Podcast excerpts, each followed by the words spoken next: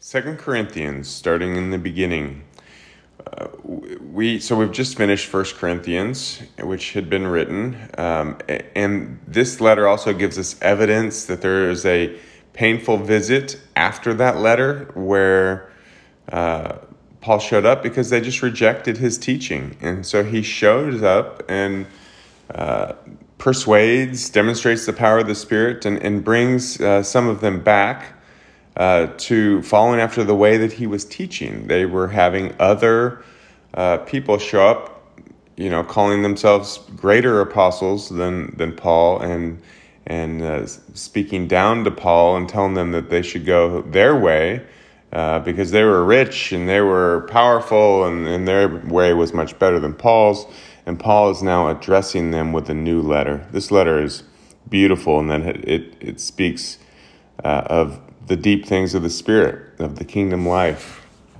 And he's going to try to, you know, again, get their attention to speak about these things so that they will recognize that the spiritual life is not the same as the physical life and that there is much more for them to enter into than simply grabbing hold of a religion that feels good to the flesh. So, Paul starts out by telling us that Timothy's with him and that he's writing to Corinth. And he blesses them with grace and peace from God our Father and the Lord Jesus Christ. He says, Blessed be the Father of our Lord Jesus, who is the Father of mercies and God of all comfort, who comforts us in all our affliction, so that we will be able to comfort those who are in any affliction with the comfort with which we ourselves are comforted by God. So, Paul is saying he's continually comforted by God, and thus he is able to provide that comfort. He says, Yes, I am I continually suffer for Christ, but God continually comforts me. He's demonstrating this is actually the way into the life, and that by their wanting to avoid suffering, avoiding a, a teacher, an apostle who suffers, they are actually avoiding the way into the life because he's demonstrating this is the way in. He says, But if we are afflicted, it is for your comfort and salvation. Or if we are comforted, it is for your comfort, which is effective in the patient enduring of the same sufferings which we also suffer. And our hope for you is firmly grounded, knowing that as you are sharers of our sufferings, so also you are sharers of our comfort. He's saying the Lord makes us go through things for your benefit. And if you go through th- through these things too, you you will endure much, but you will be blessed all the more. He says, I want you to make to make you aware of the suffering that we've had in Asia. We've been burdened excessively beyond our strength, despairing of life. We had the sentence of death on us, so we couldn't even trust in anything but God who raises the dead, who delivered us from so great a peril of death, and will deliver us, he on whom we have set our hope. And he says, and he will yet deliver us. You also join in helping us through your prayers so that thanks may be given by many persons on our behalf for the favor bestowed on us through the prayers of many. So he's saying you're participating through your prayers. Your prayers have real spiritual power. And the, the blessing that comes through this deliverance is unto you as well through your prayers. So Paul is going to say he, he's going to say later in the letter what he's not basing his pride on. And this is, he says, this is what our, my proud confidence is in the testimony of our conscience that is, that in holiness and godly sincerity, not in fleshly wisdom, but in the grace of God, we have conducted ourselves in the world, and especially toward you. For we write nothing else to you that what you read and understand. And I hope you will understand until the end, just as you also partially did understand us that we are your reason to be proud, as you also are ours in the day of our Lord Jesus.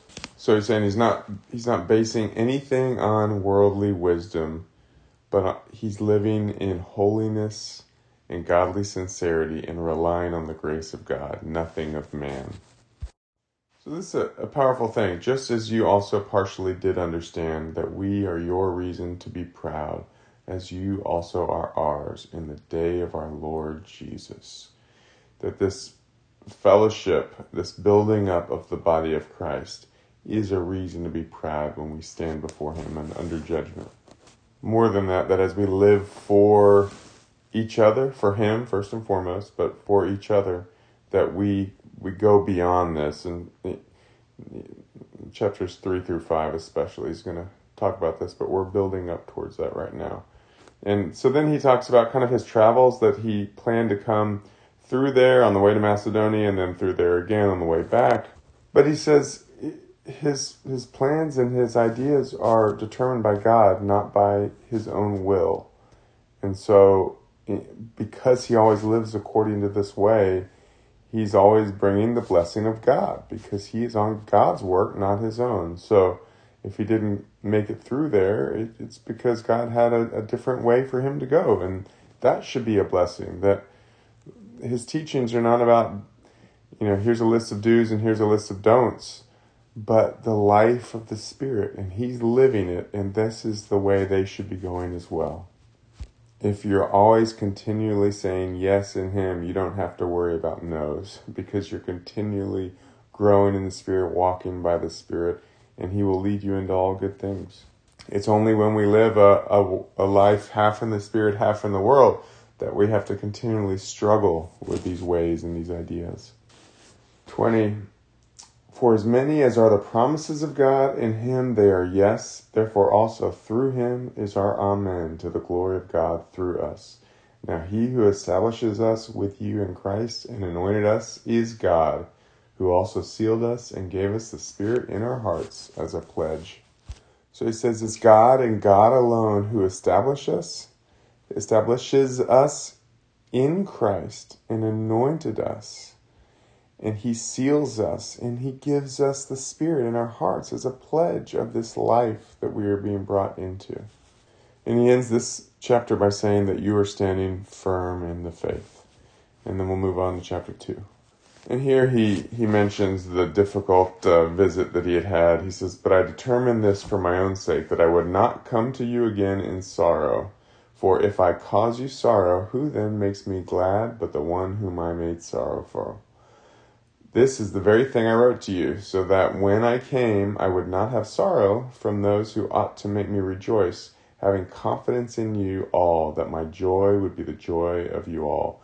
For out of much affliction and anguish of heart I wrote to you with many tears, not so that you would be made sorrowful, but that you might know the love which I have especially for you.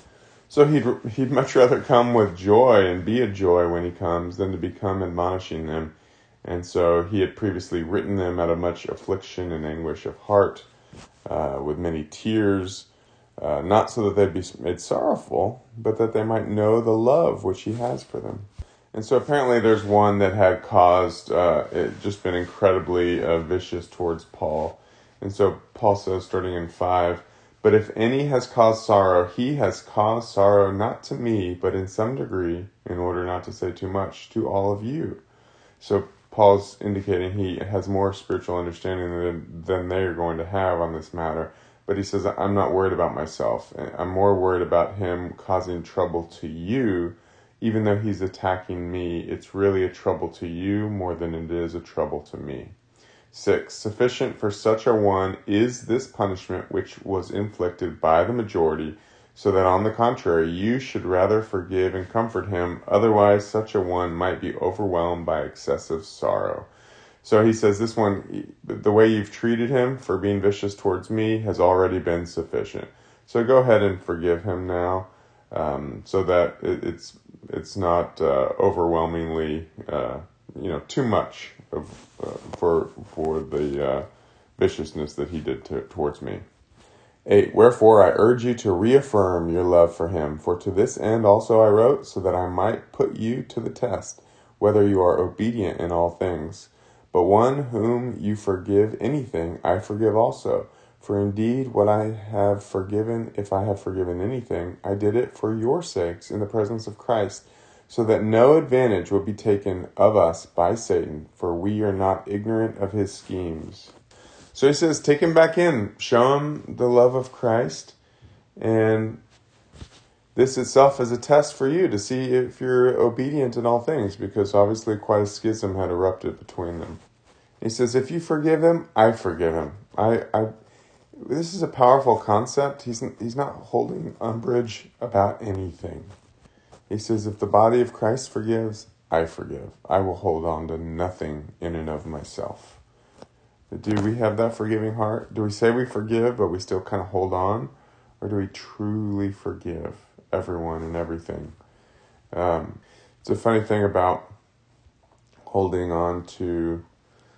Uh, the word grudge is the only thing that's come to mind. There's better words than that. Bitterness, resentment, uh, whatever the thing is that we're holding on, where someone has hurt us in some way. And, you know, a lot of times we, we, we can, we, we grew up Christians or we are Christians, so we know we should forgive. And so we say we forgive, but we still hold on to the bitterness or resentment. And time passes. It's us that are hurt from that more than the person we're being uh, unforgiving towards. The evil one works in our hearts, in our minds, to control us through bitterness and resentment more so than the person that that we're bitter and resentment for whatever they did to hurt us. And so he's he's saying, I don't hold on to these type of things. If someone has hurt, they've repented, and and you as the body, uh, closer you know to them, forgives. I forgive. Even though I was the one who he was being vicious towards, I forgive. It's, it's, not, it's not something that I'm going to hold on to whatsoever. And he does this forgiveness. He says, I did it for your sakes in the presence of Christ, so that no advantage would be taken of us by Satan, for we are not ignorant of his schemes. So he said, I know how Satan works in hearts and minds of individuals and collectively amongst groups to stir up disunity and strife, and this is how he controls us. He says, I understand fully that he does that, and I fully forgive. Not just as like saying I, the words I forgive, but I've truly laid it down. Next paragraph's kind of uh, just what he was doing. He said he came to Troas for the gospel of Christ. A door was opened to him in the Lord, but he had no rest for my spirit. Not finding Titus my brother, but taking my leave of them, I went on to Macedonia. And then he gets back, he says, 14, But thanks be to God who always leads us in triumph in Christ and manifests through us the sweet aroma of the knowledge of Him in every place. For we are a fragrance of Christ to God among those who are being saved, and among those who are perishing, to the one an aroma from death to death, to the other an aroma from life to life. And who is adequate for these things? For we are not like many, peddling the word of God but as from sincerity, but as from God, we speak in Christ in the sight of God. So, this last paragraph is really the beginning of the next few chapters where he really starts to speak about what kingdom life is all about. So, he starts it out by thanking God, and he, he says, God leads us in triumph in Christ. And so he's, he's leading us on a triumphant path, that narrow path that, that leads to triumph, that leads to Christ and manifest through us the sweet aroma of the knowledge of Him in every place. So, an aroma is something we can't see, we can't touch, and yet we know it's there. And so, He's saying, God is manifest through us through this, this otherworldly reality that we, we, we can't perceive in any way other than through spirit, through faith in the knowledge of Him in every place. So wherever we go, we, are the knowledge of God is is increasing in us through this walk of faith. And then he said that we are a fragrance of Christ to God among those who are being saved. So just as he said that the knowledge of him is this aroma now he says, we ourselves are a fragrance of Christ to God among those who are being saved. And so we also, in the Spirit, appear as something that can be spiritually discerned, but is not obvious to those that we are appearing to. It's not, there's not some fancy hat that we wear that declares to the world that we are actually under the power and authority of God to represent Him to a place. We come meekly as just looking like any ordinary person, but the fragrance of God of Christ in God is is there. And so it, it can be attained by those who are open to him. And, and so those people are saved through this faith. But those who in their hearts would, per, would rather um, choose death, we are an aroma from death to death. So they, because of, of where they are, they react violently against who we are, the same aroma, because they're prefer to be led by another spirit. To the one, an aroma from death to death, to the other, an aroma from life to life. Is this fragrance of Christ to God amongst the people that we visit? Depends on who's receptive and who would rather choose the fallen way of the enemy. And then he says, and who is adequate for these things? For we are not like many. He says, uh, you know, he says, I, I, I'm just me. I'm not adequate to be the fragrance of God in the world that becomes this lightning rod of, of whether you choose the right way or the wrong way. He says, I'm wholly inadequate for that. And yet, this is the grace of God. This is the will of God. And I'm about His purpose. So, this is what I came to do because this is what He has sent me to do.